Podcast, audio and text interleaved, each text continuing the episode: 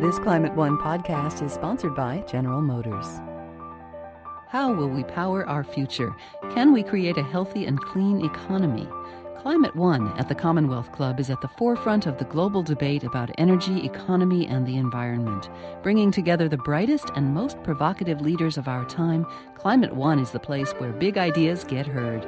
With thoughtful and insightful discussions on policy, business, science, and culture, Climate One founder Greg Dalton gets to the heart of the matter. It's our future. It's time to come together. Today on Climate One, our topic is how human hearts and minds grapple with the concepts and impacts of climate disruption. Evidence is everywhere of how burning fossil fuels is destabilizing our climate rising temperatures, rising seas, increased droughts and floods. Even the polar vortex is the kind of freak weather scientists say we can expect to see in the near future. Mountains of data collected over centuries clearly indicate humans are engaging in a risky experiment with our life support system. Despite flashing warning signs, many individuals and organizations are going about business as usual or making modest behavioral changes. Some people and companies see huge business opportunities in the move away from fossil fuels, and low carbon technologies are growing quickly. A lot of great progress is being made toward a clean energy future. Over the next hour, we will discuss how human beings process the threats and the opportunities of this transition to a new fuel for the global economy. Joining our live audience at the Commonwealth Club in San Francisco, we're pleased to have with us three authors who have written many books on a variety of topics. Today, we're applying their work to the realm of individuals and the Earth's climate. Joshua Freedman is CEO of Six Seconds, author of Inside Change, Transforming Your Organization with Emotional Intelligence. Daniel Goleman is author of Ecological Intelligence, How Knowing the Hidden Impacts of What We Buy Can Change Everything. Daniel Goleman also popularized emotional intelligence, which is also known as EQ. And George Lakoff is professor of linguistics at UC Berkeley and author of many books, including The Political Mind, a cognitive scientist's guide to your brain and its politics. Please welcome them to Climate One.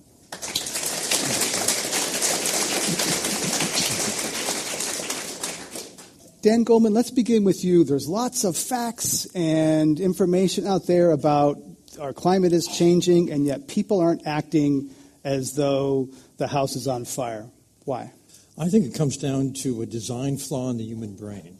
Uh, the, the brain was designed in evolution as a tool for survival, but it was that evolutionary pressure occurred in earlier ages, you know, over you know, hundreds of thousands or maybe a million years. And we're now attuned to recognize, you know, the rustle in the bushes as the danger. But actually, the global changes that have come with the advent of the Anthropocene age create a real dilemma. The Anthropocene age, if you don't know, is the current geological era where one species, us, uh, is engaged in activities, daily activities, that are degrading the global systems that support life on the planet. The poster child is climate, but there are many, many others. Uh, and the problem is that we we, we don't perceive nor are we alarmed by these changes. We don't perceive them because they're too macro and too micro.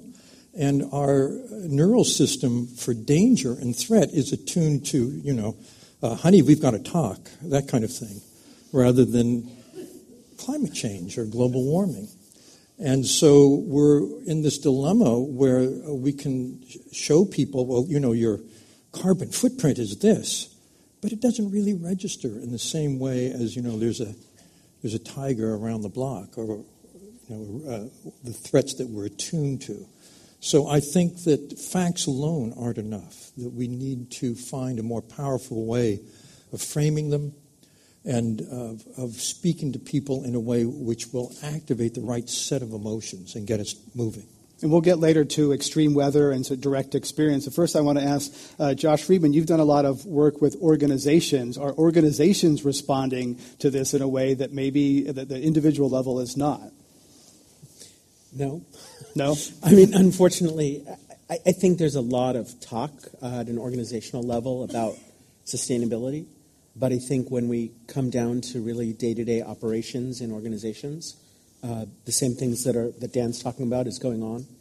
That our focus is on um, a lot of short-term urgent stuff, and not on the long-term really important stuff. And I think that there's a signal to noise ratio issue. We've got a lot of noise, and our brains don't cope so well with that noise. Dan's new book, Focus, talks about this. We've got a lot of noise and a lot of pressures that are making it hard for us to really attend to some of these bigger issues. And whether that's you know, quarterly profits or whether it's um, you know, my kid came home from school and is unhappy or whatever, those things feel very urgent to us, organizationally and personally. And in the midst of that kind of chaos, uh, isolation, increasing stress, um, I think it's very difficult for individuals and probably even more difficult for organizations to pay attention. George Lakoff, why aren't we responding to all the information around us? Extreme weather, uh, droughts, floods, that scientists are connecting increasingly to climate change. Why aren't we responding? Well, first of all, these two answers are true, and there's two more. Uh, first, there's the distinction between direct and systemic causation.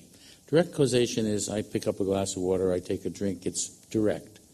Uh, every language in the world has a means in its grammar to express direct causation. But the environment is a matter of systemic causation, it's a system.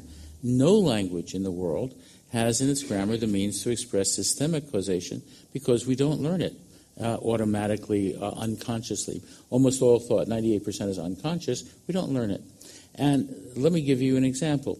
You know, you have uh, snow coming down, uh, uh, you know, more than ever, uh, let's say on the East Coast, and people will say, well, it's snowing. What do you mean global warming? Or there's, you know, freezing in Georgia or Oklahoma. What do you mean global warming? And what happens is systemic causation has four parts. There are networks of causes. That is, you get uh, you know uh, evaporation over the Pacific Ocean. Uh, that uh, has lots more energy into it with global warming because the molecules are going faster. You get winds blowing over the poles. You have over the poles uh, more energy because there's uh, you know global warming is is warming that. That is expanding. That's pushing the winds from from the west down into Georgia, Oklahoma, whatever, making them cold. That is a, a, kind of systemic causation, which can be probabilistic and can have feedback loops. Uh, people don't know that. There's nobody out there saying it, including climate scientists. So, for example, uh, I was at a conference at the Aspen Institute where a great climate scientist was asked in 2005, uh, you know, was uh, Hurricane Katrina caused by global warming. And he said, oh, no, no, we can't say anything is directly caused, by, any hurricane is directly caused, and so on.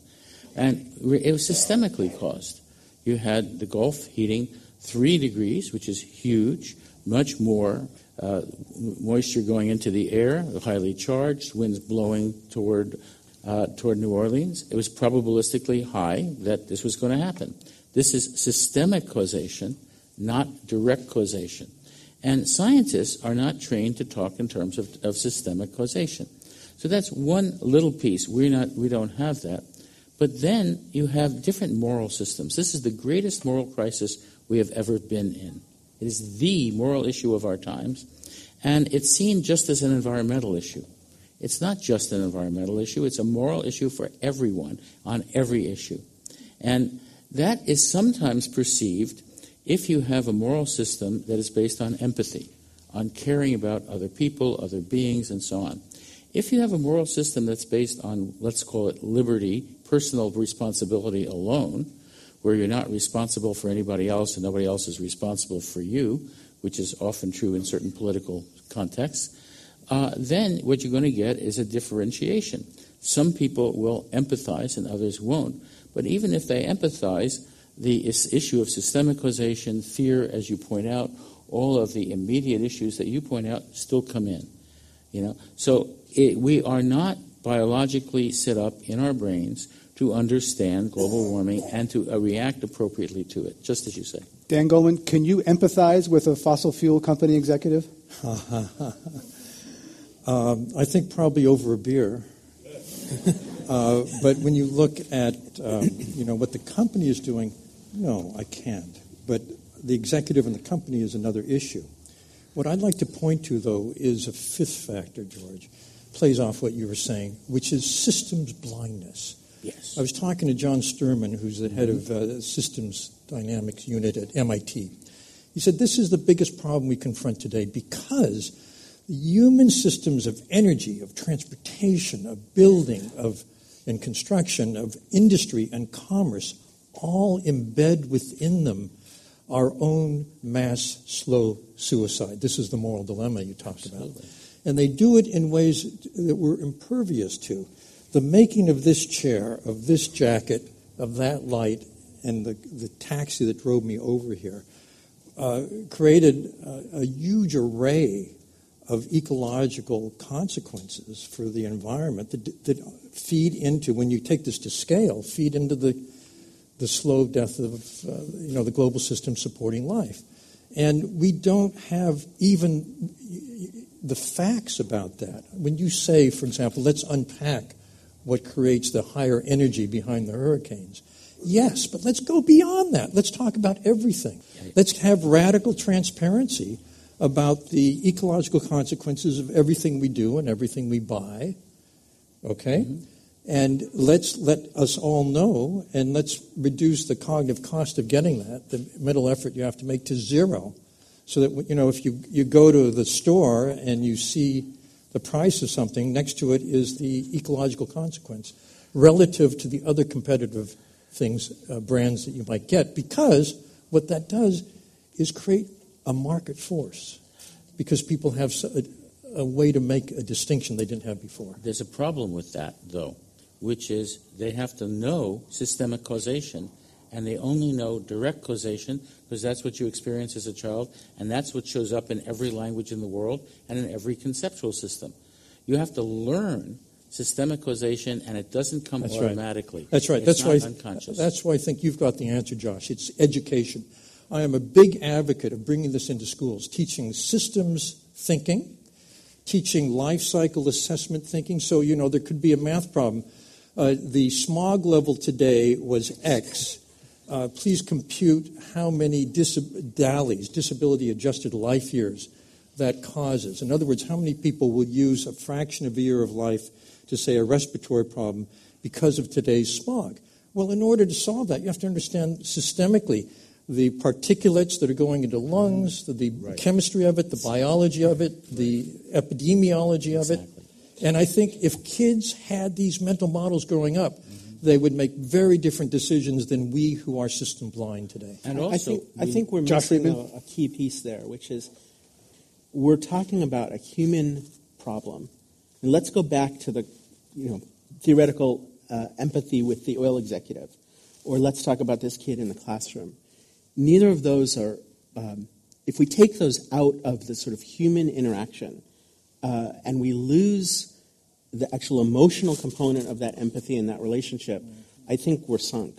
So, you know, this is a person that we're talking to who's doing things for reasons that are mostly emotional, and we need to understand and connect with those. And whether we're talking about a kid or the oil executive, we absolutely can empathize with either of them because they're dealing with the same kind of complicated challenges that we're dealing with. And unless we can connect at that human level, the sort of big ideas are going to go nowhere. I want to uh, bring in a voice. Uh, Paul Hawken is a person many of you know, an author of, uh, of uh, lots of books, and uh, he was here recently. Talked about some the attitude of climate happening to us or for us. Let's listen mm. to a brief clip from Paul Hawken. Attitude is that climate change is happening to us, and if you think it's happening to us, then you're going to look for villains and demons. Actually, climate change is happening for us. And, and for us means that it just opens up an extraordinary amount of innovation, possibility.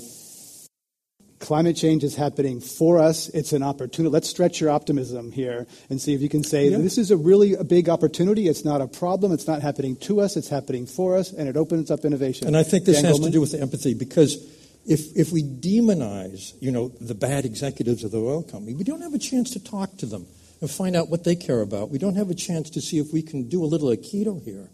Because, for example, uh, I was shocked and pleased. Uh, I was at a uh, closed door forum at Davos with the heads of sustainability for ma- many major corporations around the world.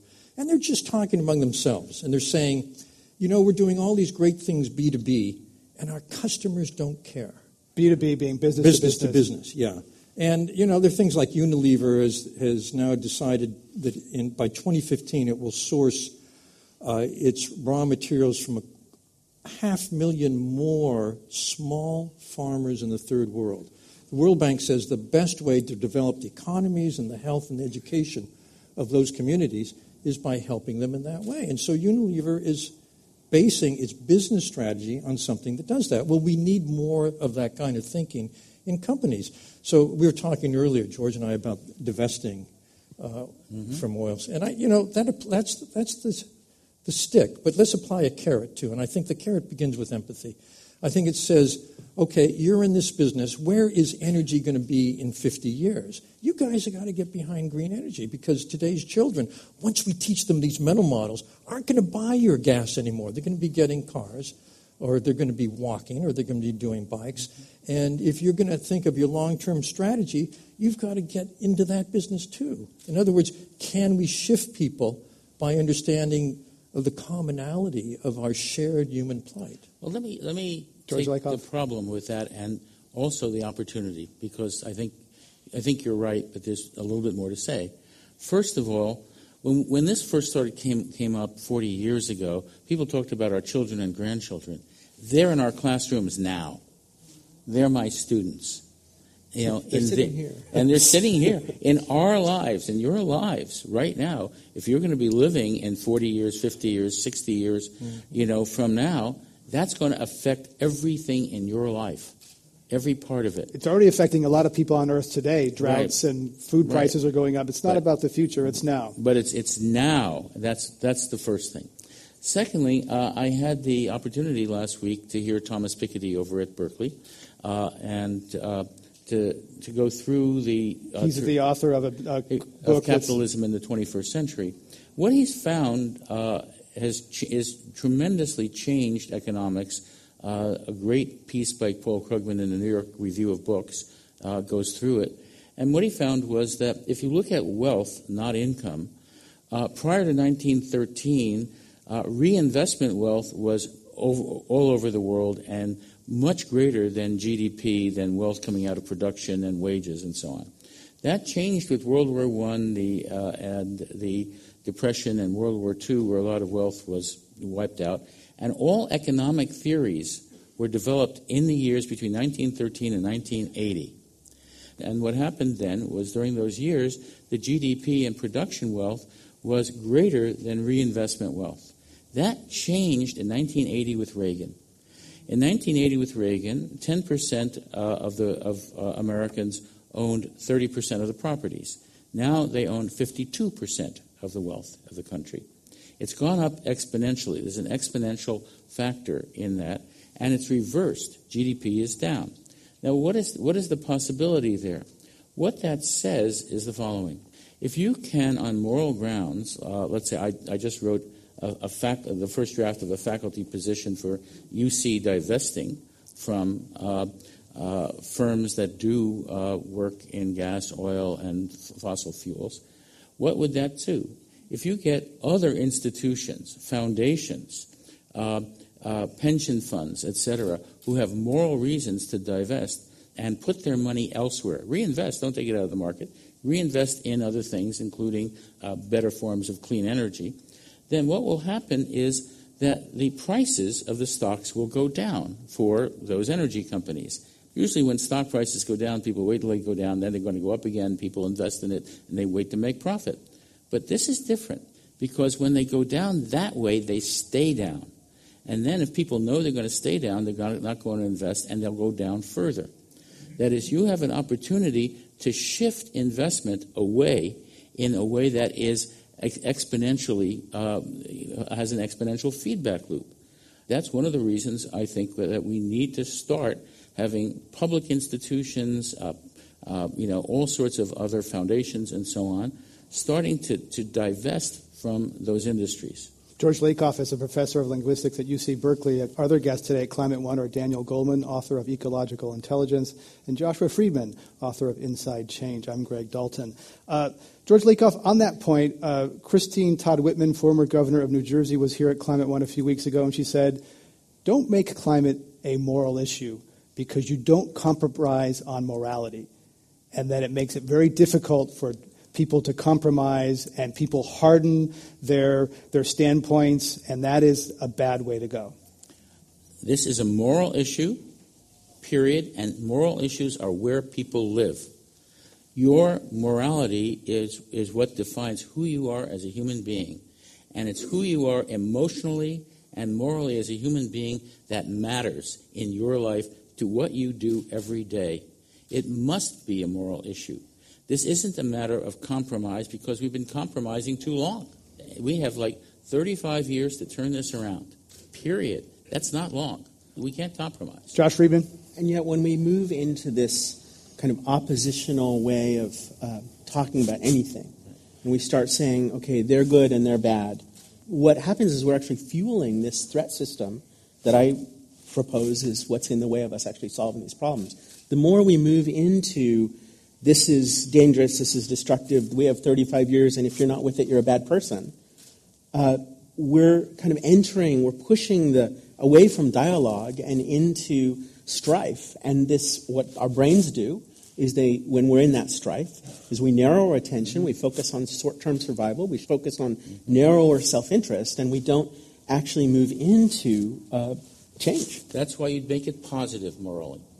You make it morally positive. And what's interesting but then there's this, a bad. Like if we if we say there's there's good, then automatically if you let, don't agree with me, then you're people bad. decide that. But the other point is, most people have more than one moral system. Hmm. We've been studying moral systems, and conservatives and progressives have very different moral systems, but there are a lot of people uh, who are, quote, moderates. There's no moral system of the moderate that's in between, mm. but people who are partly one and partly the other. Maybe I could give and, a tiny story. We're driving in Malaysia. My kids and I are about eight and ten years old, and there's endless palm plantation. And my kids are saying, "What are these? What are the Malaysians doing? You know, how can they let this happen?" And my answer is, you know, A, we did the same thing. B, we're buying the palm oil. Let's not vilify people. Let's understand that, as you said, there's a complex causation, and we're part of the story. And the question is, how do we get out of it? And we get out of it by reinvesting. Not just saying, we're bad when you're going to do that. You divest from this and you reinvest elsewhere. You don't just take money out of the market, you put it in better places. You get a clean investment portfolio instead of a dirty investment portfolio. So let, let me take that a step further. Yeah, go yeah. take it a step further. Uh, because this, just with the palm oil example, in fact, there's clean palm oil and there's dirty palm oil. Sort of. Dirty palm oil is more recently clear cut jungle in order to make palm plantations. There's, there's dirty and slightly less dirty. Yeah, so, okay, yeah, because it was all jungle originally. Even so, these are important distinctions yes. because if we can make them immediately apparent to people across the board. And I think we can start with, you know, the carbon industry, but we can go to every industry that people can start to make decisions to buy the better alternative, which does at the individual level what you're talking about doing at the institutional level. We can all divest and we can all invest in something that's a bit greener, which creates a market force to create more uh, new greener technologies, like, for example, styrofoam, like other plastics. I, I see the head of the Plastic uh, Pollution Coalition is here. Plastics are horrible because petroleum and oil don't mix and they never die. And uh, styrofoam is in the same category. So, two students at Rensselaer invented a styrofoam alternative, uh, which is made out of mushrooms, mushroom roots, and, and corn, you know, rice husks. This is the way we need to rethink everything because all of the platforms we use for industry and commerce today were invented before we even knew what the consequences were. The palm oil industry started before we thought, oh, man, we're going to need biodiversity and we need the jungles to support it. The, another problem, I just want to make it a little more complex here, uh, is that the future is already here, but it's not evenly distributed. Mm-hmm. Poor, the poor parts of the world are experiencing the pain more than the wealthy. We can buffer ourselves with our wealth. And just to complicate a little further, uh, Dacher Keltner at Berkeley, I don't know if you know Dacher. Very well. Uh, has, has discovered that there is a uh, asymmetry in empathy between people of power and wealth and those of less power and wealth. Right. Yeah. Which means, if you take that to scale, that the first world doesn't get what's going on in the third world, let alone the fourth. So we can blithely blunder along thinking that this style of life is going to go on forever, even though our children grandchildren are, are right. aware that it's not. And I think we need to shift, as Josh said, from the negative, from scaring people about this to encouraging them to do something about it. I, I told you about the footprint and the handprint. The footprint, your carbon footprint or ecological footprint, is the number of all the ways in which you and I and the rest of us are damaging the planet by everything we buy and do. And it's a negative thing and it arouses negative emotional systems when you think about it. I have a friend who teaches life cycle assessment at the Harvard School of Public Health. He has his students figure their total footprint. They come back, they're completely depressed. They say, you know, the planet would be better off without me, wouldn't it? He says, that's the wrong conclusion. What you want to do is take that as baseline, then talk about your handprint. Your handprint is all the things you do to lower your footprint. And the goal is to make your handprint bigger than your footprint. Then you're a net positive in the world. And that activates positive system, neural systems mm-hmm. and keeps people motivated, and keeps them moving. I think we have to think along those lines. George Lakoff, tell us a little bit about the positive negative circuits in the brain, how this is really embedded in our brain, the dopamine circuit and the norepinephrine circuits. Sure. Um, in our brains, we have what is called a reward system for, you know, uh, and that's where morality comes from. Morality comes from the fact that uh, there, if you do certain things, you, if you're a child, you eat pure food, you feel good. You eat rotten food, you feel bad. That's why morality is purity, and immorality is rottenness. Something's rotten in the state of Denmark. It was a rotten thing to do, right? There are dozens of these um, basic metaphors that structure our brains and give us moral systems of this sort, and they are crucial to every part of the way we understand our goals. For example, um, you know, people think that the moral, the reasoning system that was uh, thought about and theorized in 1650 is still true. That is, our universities are still teaching 1650 views of reason that are false uh, one of which says that reason goes against emotion.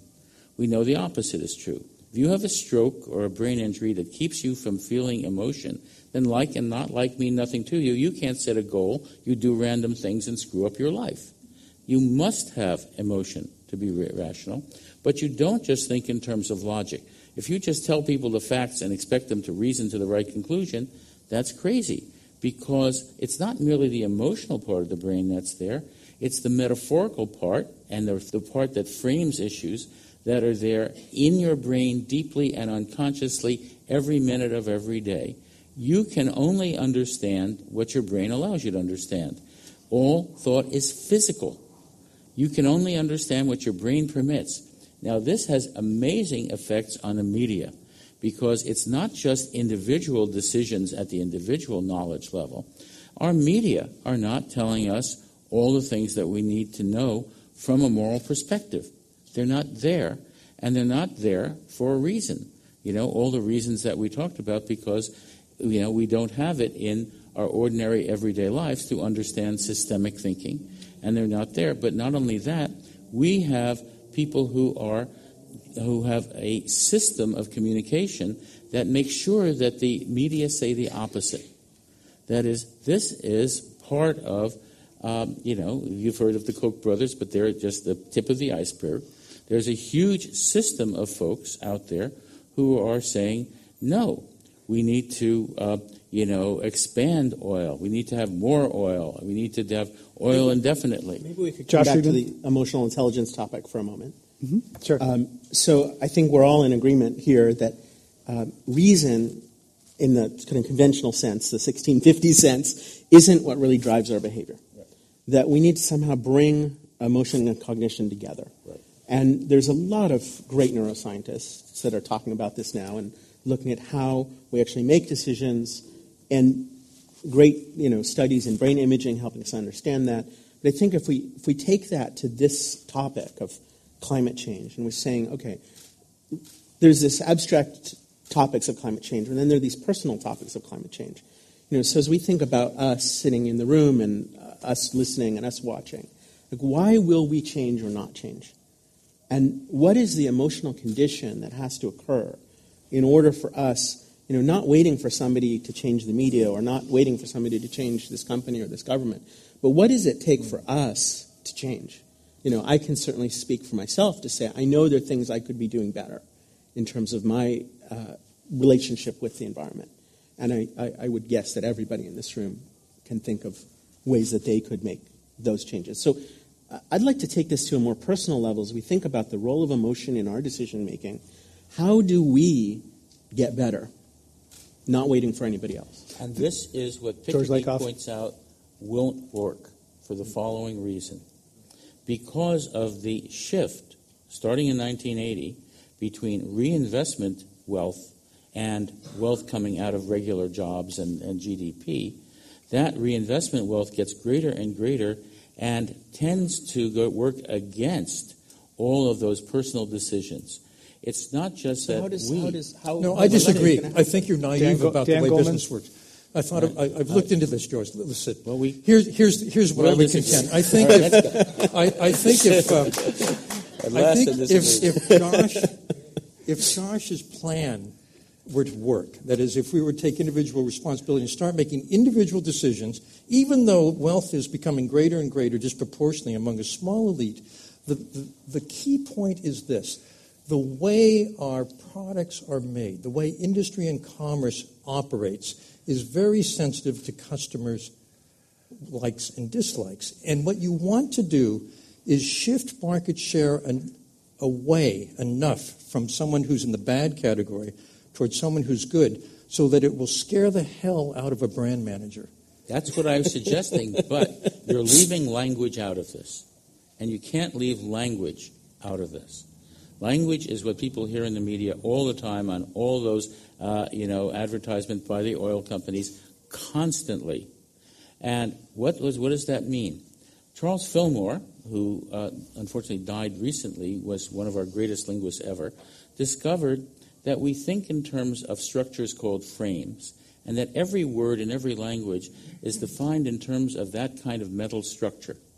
And that what happens is that when you hear a, a certain kind of language, it evokes a structure which in turn evokes a certain moral view of the world and a certain way of understanding the world, and that gets in the way of personal decisions and politics. I mean, one of the, the, the disservices that was done uh, by Al Gore's wonderful movie, at the end he just listed the, the individual things you can do. You would have expected Al Gore to talk about politics, to talk about the fact that you need political change as well as personal change in order to pull this off. So you're saying we can't really do anything then because we're stuck with this language, we're stuck with this economic system. How's it going to change? What can an individual I can tell do? George, the oftentimes individuals think that their actions don't matter. Oh, No, my do. personal carbon, it matters to identity, and a lot of people think identity is the key Mm-hmm. to sort of who I am, even if the carbon I save is meaningless when China's pumping out coal and there's th- hundreds of millions of people moving up into the middle class. How does my carbon matter? It matters if you can get divestment going on the basis of your moral views and make that political and understand the systemic as well. That is, you have to do it both at the educational level, at the emotional level, as you're pointing out, at the unconscious automatic level, but you have to do it at a political level as well.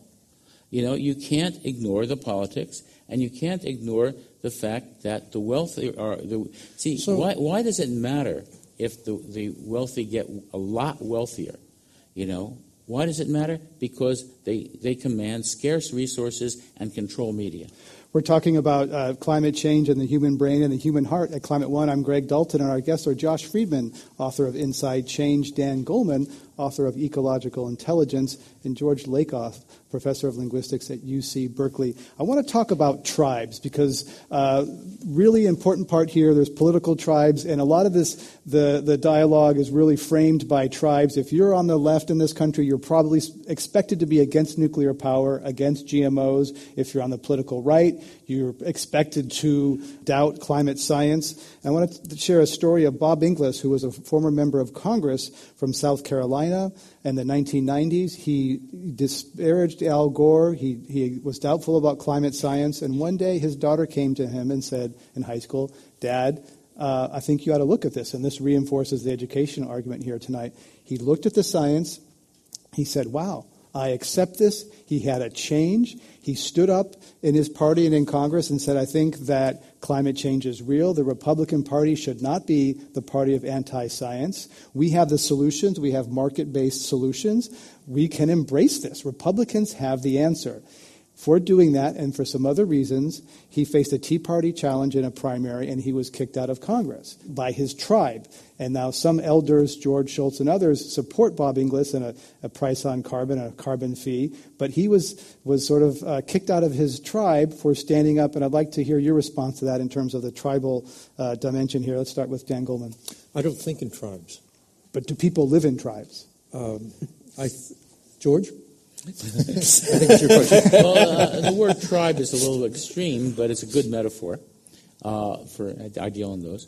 Uh, look, uh, what you're saying is, in you know, there's a question is of us versus them, and the question is how is how did that come about? For the past 40 to 50 years, there's been a uh, a systematic attempt to change people's brains in this country through a system of communication that uh, is out there that most people don't know. Fox News is a tiny, tiny portion of this. It's out there. I could take five minutes and tell you all the parts of it. But you have people all over the country every day speaking and being booked on radio and TV with talking points constantly about how uh, you know there's no global warming, how this is a fraud, how you have to get more, how this is wonderful. We're going to get wonderful, uh, more energy. The energy is wonderful in our country. Uh, we're going to have more energy and be energy independent, even though, you know, uh, et cetera.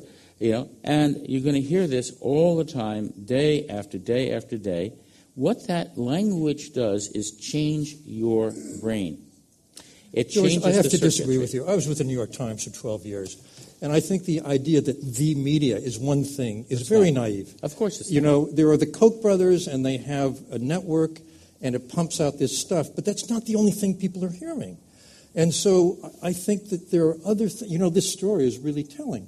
What kids learn and tell their parents is important. That's why I think schools Absolutely. are a big counterforce that we could do a much better job of, of deploying in this battle for minds and hearts. But Josh, schools Fried- are Josh being- Freedman? Yeah, I want to talk about that in terms of education. We run a school, we teach adults all over the world, uh, and our work is about educating change makers. And I think it's really interesting to think about what is it that a person who actually takes personal responsibility for being a change maker, what does that person know and do, and what are they passionate about? And uh, one of the things they, they do is they feel a sense of personal ownership. They feel a sense of connection with the future. They, they, they feel a vision. They don't distinguish between work and play. They have this sense of creative experimentation and joy. They dive in. Um, and they're reflective and they ask interesting questions and they're curious. And we know we can teach kids and adults to do this. This is the way kids are naturally. If we can get out of their way and let them engage in the world, uh, we don't need to teach them new systems. We need to give them space to, to do what people are I really think we need at. to do both, actually. I, I don't think that you'll learn this just by, uh, because we are systems blind, we Mm. have to be proactive in making clear the, what the systems are that we operate in and how they connect to the stuff that we're talking about. I would say we, we, we also really need to teach, give a context. I mean, we're talking about climate. Create a, a climate where great learning can happen. And that involves safety and belonging and meaning. Let's, we're going to go to audience questions here in a minute, but I want to ask about extreme weather. We were talking about the media, uh, storms, floods, etc. There's been some articles in the New York Times recently about whether that actually awakens people or it paralyzes people when they see something bad and scary happening. Is that awareness and say, wow, I guess climate change is really here? Or does that put people in a negative place where they feel disempowered? Emotions drive people. We set the right context, we can drive people. So you think the it's right a good thing that, that that's an opportunity that's news coverage of, of floods and storms We have will to think about the emotional reality that we are, are creating through the way we tell that story. We're talking today at Climate One. Our guests are Josh Freedman, author of Inside Change, Dan Goleman, author of Ecological Intelligence, and George Lakoff, a professor of linguistics from UC Berkeley. I'm Greg Dalton. Let's have our first audience question. Welcome. Thank you. I appreciated your, uh, Greg, channeling Christine Todd Whitman on the issue of not treating climate change as a moral issue because it makes it hard for her. But something's either a moral issue or it isn't. and then you have communications difficulties or you don't as a result. I think that two of you said the same thing that Whitman did, which is it's not a moral issue because if it is, that's hard. Uh, could you each say briefly whether you view climate change as a moral issue, and then, if not, why not? I think we've heard George Lakoff pretty clearly that it is. J- uh, Josh Freedman, is it a moral issue? My short answer, yes. I think the way we communicate about this and any moral issue, if we don't do it in a way that creates space for dialogue and common ground, I think we're actually, in some ways, undermining our own morality. So it's about uh, the expression of our moral identity uh, has to be consistent with what we say our morals are. And if we're saying that, that climate change is a moral issue, to me that, that's about individual responsibility, and therefore we have to communicate in a way that's individually responsible. Dan Goleman, briefly. Ditto. Let's have our next question. Following up uh, aptly, I was glad that the um, the moral issue thing was raised and held up very strongly. And the thing is, to me, it's a moral issue of an unprecedented kind because it's all about consequences at scale. And so there's no feedback that tells you it's an evil thing to burn fossil carbon. And yet the effect of all of us doing it is disaster. So the, the carrot that we use for moral uh, change to make people feel good is very weak because people can say and say rightly, well, I'm responsible for about, you know, a hundred millionth of the problem, and I can reduce that, but so what? It's not going to change the outcome. So, so we do need politics. This is need... called the uh, bystander phenomenon in psychology. Dan Goleman. Yeah, mm-hmm. if someone's in need and you're there immediately confronting them and you empathize, you help. But if a hundred people are there, you walk by, and that's the homeless person out on the street here on Market. And I, I think that the same thing, this is the dilemma of posing it as a moral question because who's responsible? Uh, and the diminished response, sense of diminished responsibility may work against actually coming to a solution. I think Gandhi said, "Nothing you do makes very much difference, but it's really important that you do it anyway." Right, but the I, look, the idea that uh, there is quote always common ground may not be true, and I want you to entertain that possibility because there are, uh, you know, uh, about 100 million people in this country who believe that, you know, global warming is a farce, who believe that it goes against uh, our economy, that jobs comes first, that uh, the government shouldn't be interfering in their lives, etc. And that comes from a moral position that's very different from a moral position that begins with empathy. And be, you know. That's why I like radical transparency in the marketplace because it doesn't need government. All you need is for another 50 to 100 million people who have other points of view to make decisions based on which is better, which then ramifies into decisions made within companies that then ripple through the supply chain back to Malaysia. Let's but, go to our next audience question. Welcome to Climate One. Hi, Gary, Malaysian. People are into sex, people are into fun, and people are into food. Make this issue sexy, food oriented, and fun, and you won't have any problems. You just keep arguing and banging your head against the wall, and people are not hearing you. Make it sexy, make it oriented to food, and make it fun, man, and you got America. um, and, and, and, keep it moral, right? That's, okay. That's actually what the reward system is all about. That's exactly right. That is what the reward system is all about. Yeah. And that's why food is such a major issue in all of this. You're absolutely right for issues of food, for issues of uh, you know intimate relationships. It's all about empathy and caring and and sense that is connection to the physical world, connection to what you eat, connection to your own body.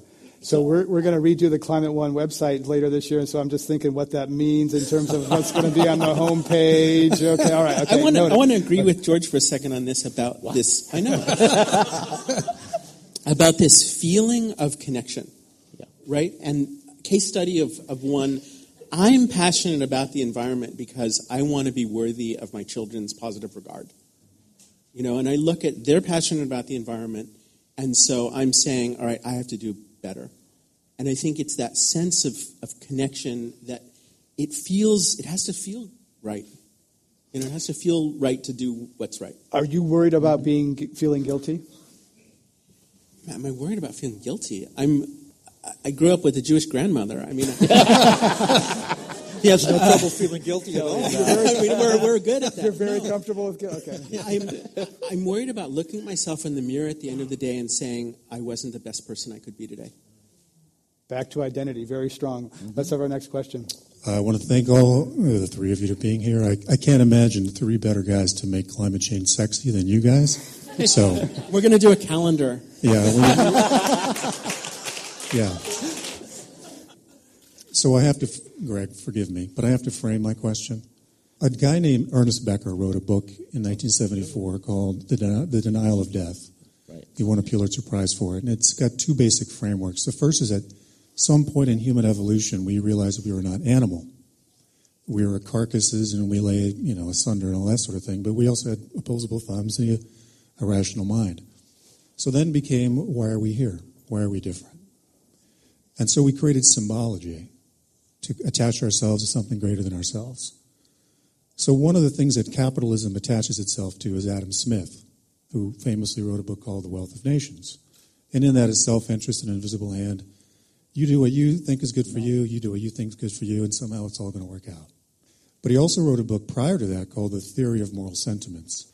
But one of the things he wrote was the produce of the soil maintains nearly that number of inhabitants it is able to maintain. So, how do we attach the emotional aspect of survival and reproduction at the primal reptilian brain to climate change and then maybe make it sexy at the same time? Reptilian brain.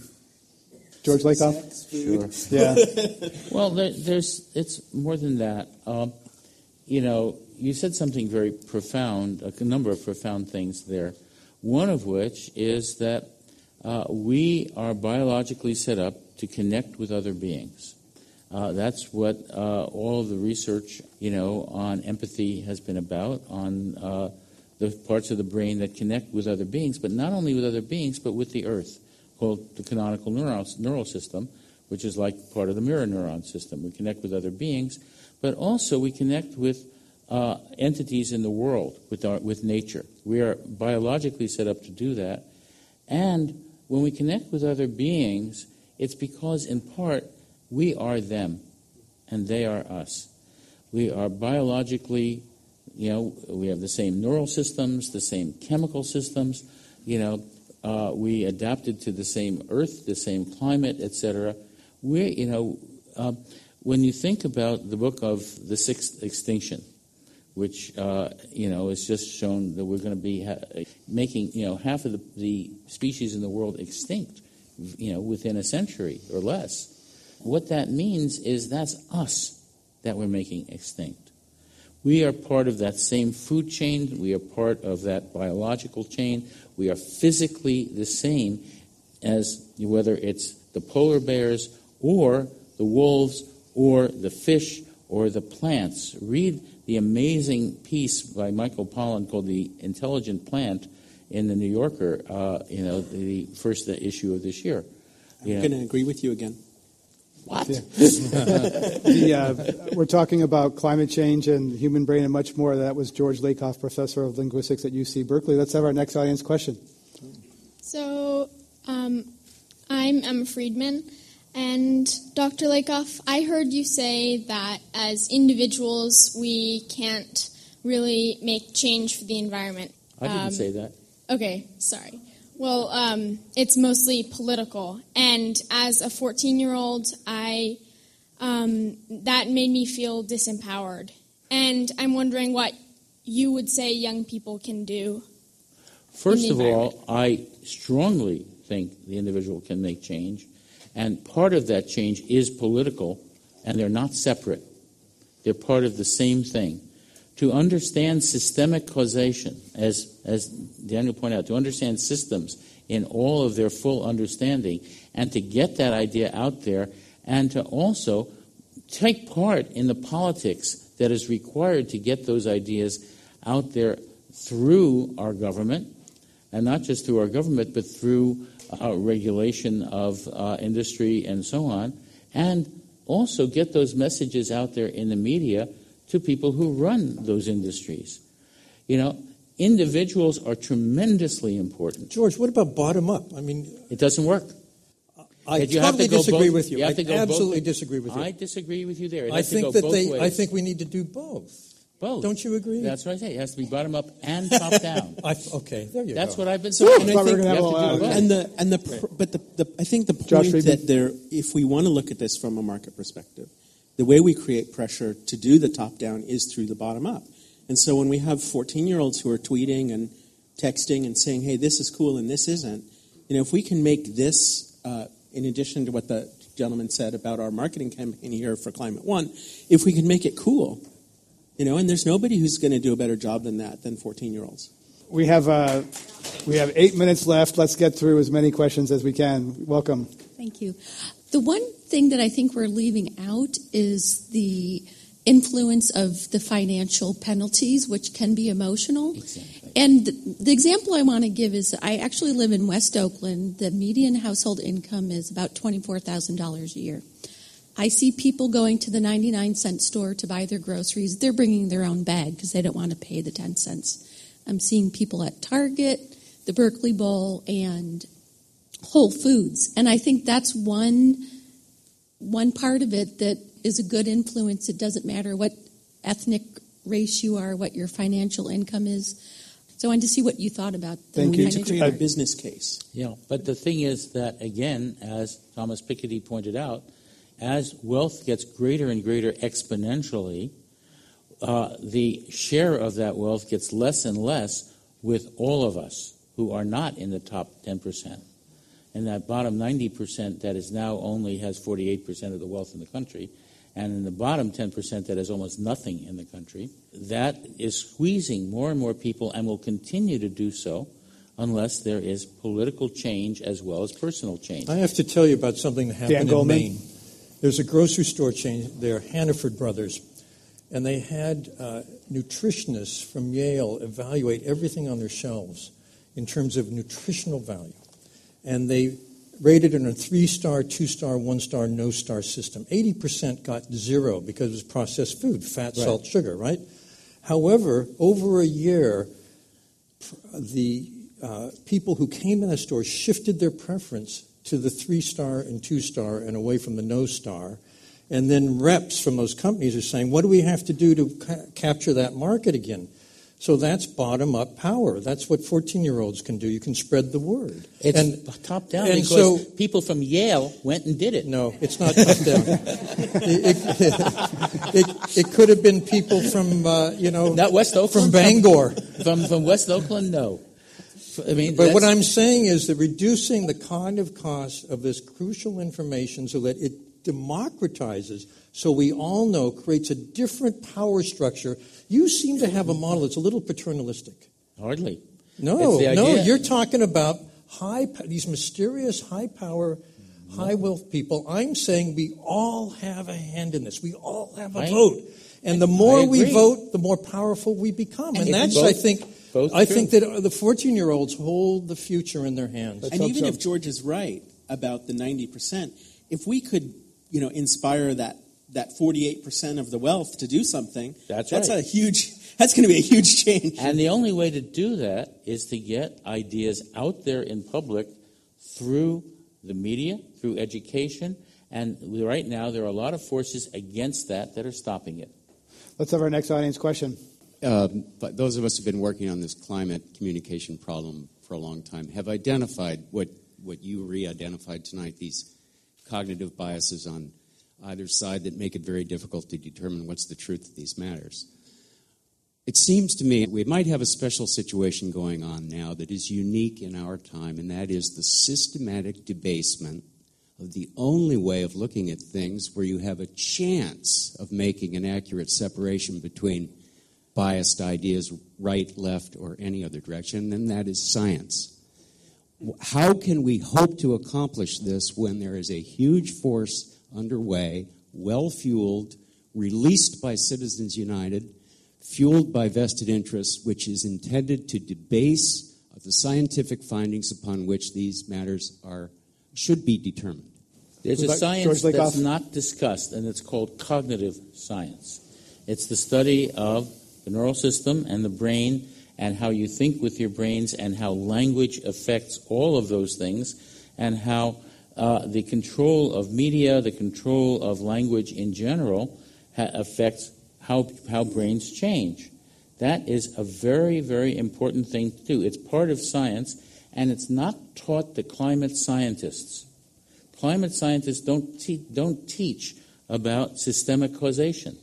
They don't, you know, if they're asked the question, they give the wrong answers, you know, because they know they're, they, they're taught 17th century ways of, of thinking about, uh, about causation. I mean, climate scientists are the place to start with this education. One last question. Hello. I am a, a high school student from Oakland Tech, and you guys all seem to agree, uh, correct me if I'm wrong, that it is partially a moral issue and an age issue, yes, is what I'm getting from this talk to an extent. But my question is we talk about educating the youth, and that's something that in every classroom I've been in is something that's really pushed, but I never really hear how exactly we can take this home to our parents. Because a lot of people are raised, or kids that I know are raised in uh, spoke when you are spoken to uh, households. How is a teenager supposed to go home and explain, Mom, everything you believe about how your car is healthy is wrong? Listen to me, I'm younger than you. Let's get.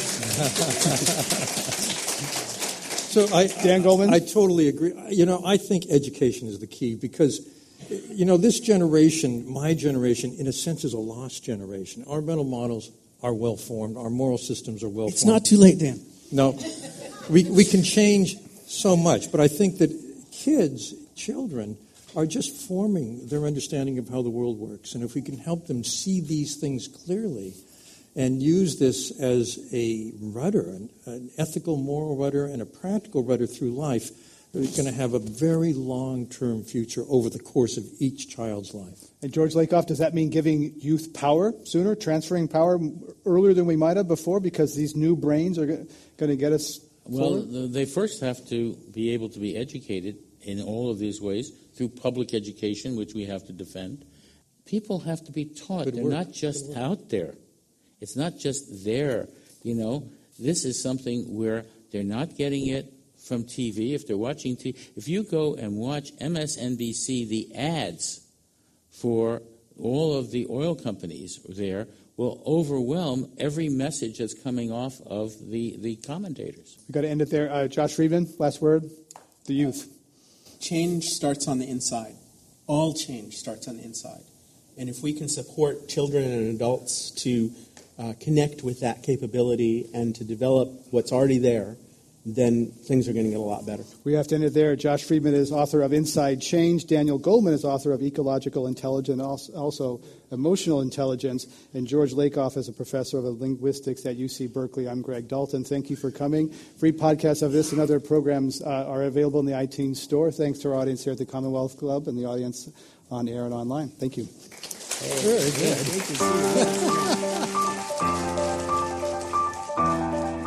Climate One is the sustainability initiative at the Commonwealth Club of California, a nonprofit and nonpartisan organization.